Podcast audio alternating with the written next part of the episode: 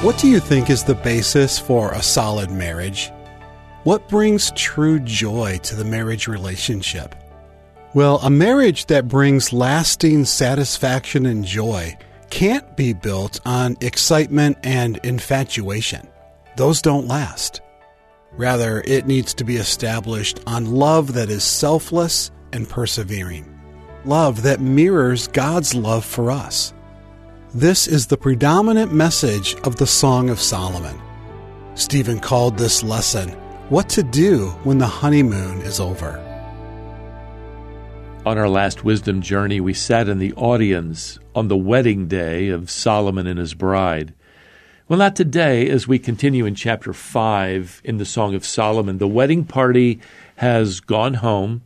The happy couple have finished their honeymoon, as we would call it, and now they've settled into their newlywed routine. And now something all married couples experience takes place.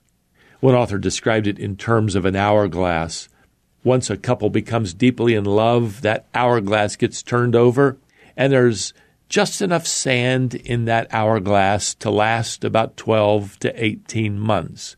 And after that, he wrote, and I think realistically, sexual chemistry and romantic attraction can remain, but they cease to be the main glue that holds a relationship together. Which is why, by the way, the marriages of so many people in our culture today don't last but 2 years. They were built entirely on physical, romantic foundations. Even Christian couples realize after 2 years, on average, that a marriage isn't built in the bedroom. It's built out there in the living room, in the kitchen of everyday life. Now, by the time we reach chapter 5 in this love story, the hourglass has run out of sand, so to speak. Solomon's bride says here in verse 2, I slept, but my heart was awake, a sound. My beloved is knocking. Open to me, my sister, my love, my dove, my perfect one. Well, what's happening? Solomon wants his wife, but she's indifferent. She says here in verse 3, I had put off my garment. How could I put it on? I had bathed my feet. How could I soil them? Well, she does come around. She says here in verse 6, I opened to my beloved, but my beloved had turned and gone. Well, he's taken it personally, and he's left. And now he's withdrawn, and she's indifferent. And at this point, this marriage-building process begins to take place. I've often said to husbands and wives that when you're courting and in the early days of your marriage, for the most part, it's a fairly smooth path. But sometime later, a truck pulls up at your front door and drops off a load of bricks. And you begin in earnest at that point, either building a wall between you and your spouse or building a path to each other. And you have to decide every day how you're going to build those bricks. Now, for this bride, verse 9 becomes a turning point. She's dreaming here, and she begins to tell all her friends, the daughters of Jerusalem, what a wonderful man her husband is, and, well, he isn't perfect. But she's once again focusing on his better qualities. She says here in verse 16, this is my beloved, this is my friend. It's easy to lose sight of the better qualities of the person you married. I read some time ago of a couple who were disenchanted with each other. They both secretly found someone else online. They began developing a relationship with that person. They remained anonymous through this dating site, but they just seemed to understand each other so well. They each found the kindred spirit they believed they were missing in the person they had married. Well, the man finally decided to meet the other woman. And without knowing it, his wife had decided to meet the other man. She'd fallen in love with him. On the same night, they came up with an excuse to leave the house about the same time. When they met the other person at last, they discovered to their surprise that the other person was their own spouse. The one they wanted was the spouse they already had. Let me recommend that you keep a mental list of the qualities of the one you married. It might be a good idea to review that list every now and then. Well, now here in chapter 6, it seems the couple has made up. The wife says here in verse 3, I am my beloved's, and my beloved is mine. Let me tell you something. These words express something very important. They communicate commitment and exclusivity. Let me tell you, fellow husbands, those are words your wife wants to assign to you. I am my beloved's, and my beloved is mine. With that, Solomon returns to graciously praising her like he did back on his wedding day. Now, here in verses 8 and 9, we need to deal with the difficulty of what this seems to be expressing. Solomon is speaking, and he writes here, there are 60 queens and 80 concubines and virgins without number. The young women saw her and called her blessed, the queens and concubines also, and they praised her. Now, there's a lot of debate, obviously, as to whose royal court these women belong. Is this Solomon's royal court or some other foreign king? Is this his entourage who may be visiting Solomon? Well, the truth is we can't tell for sure. But what we do know is that here in verse 10, Solomon, his praise is exclusively for his wife. Now, here in verse 13, we finally learn the name of Solomon's wife. Well, sort of. Here she's called the Shulamite.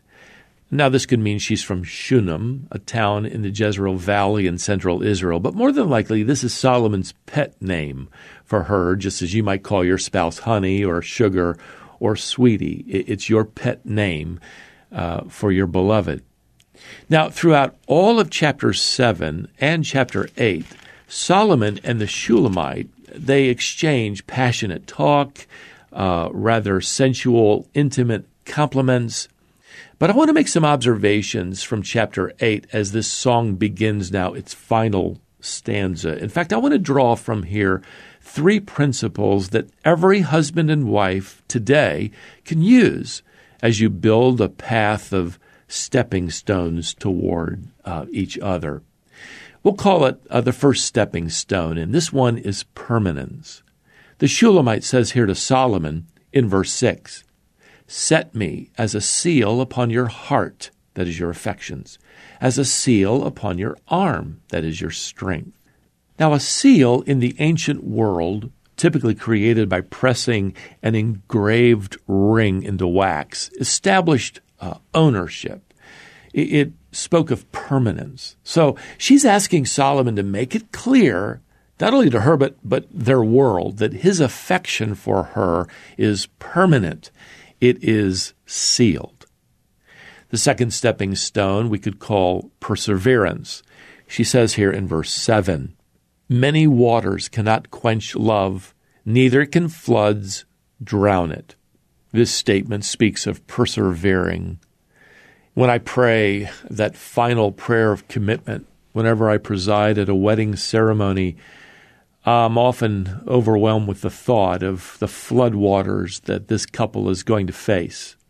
Trials, heartaches, disappointments are going to come right along with all the joys and blessings and laughter. And I know they're going to experience them all.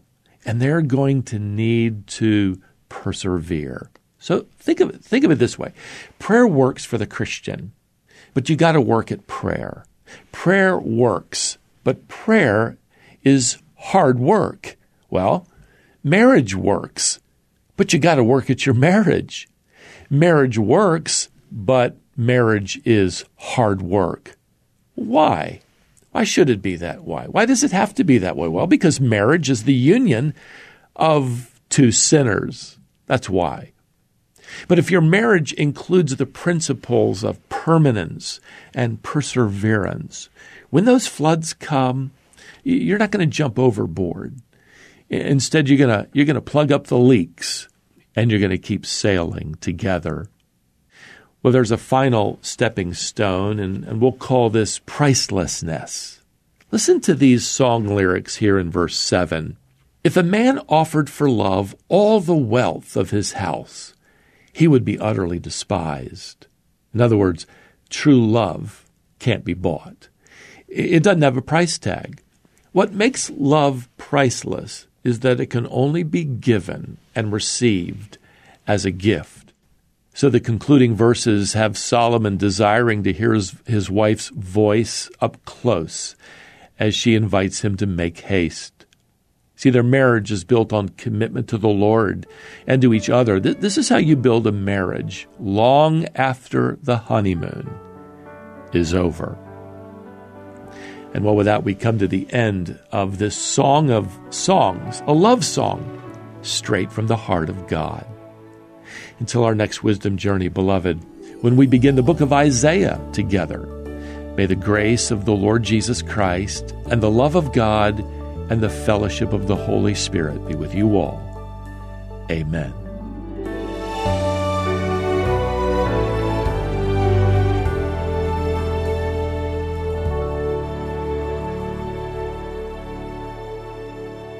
Stephen called that lesson, What to Do When the Honeymoon is Over. With this lesson, Stephen ends our time in the Song of Solomon. When we come back next time, we'll begin Isaiah. All of the lessons of this wisdom journey are posted online. You can now watch or listen to Genesis through the Song of Solomon at wisdomonline.org. Visit there today. Then come back next time to continue the wisdom journey.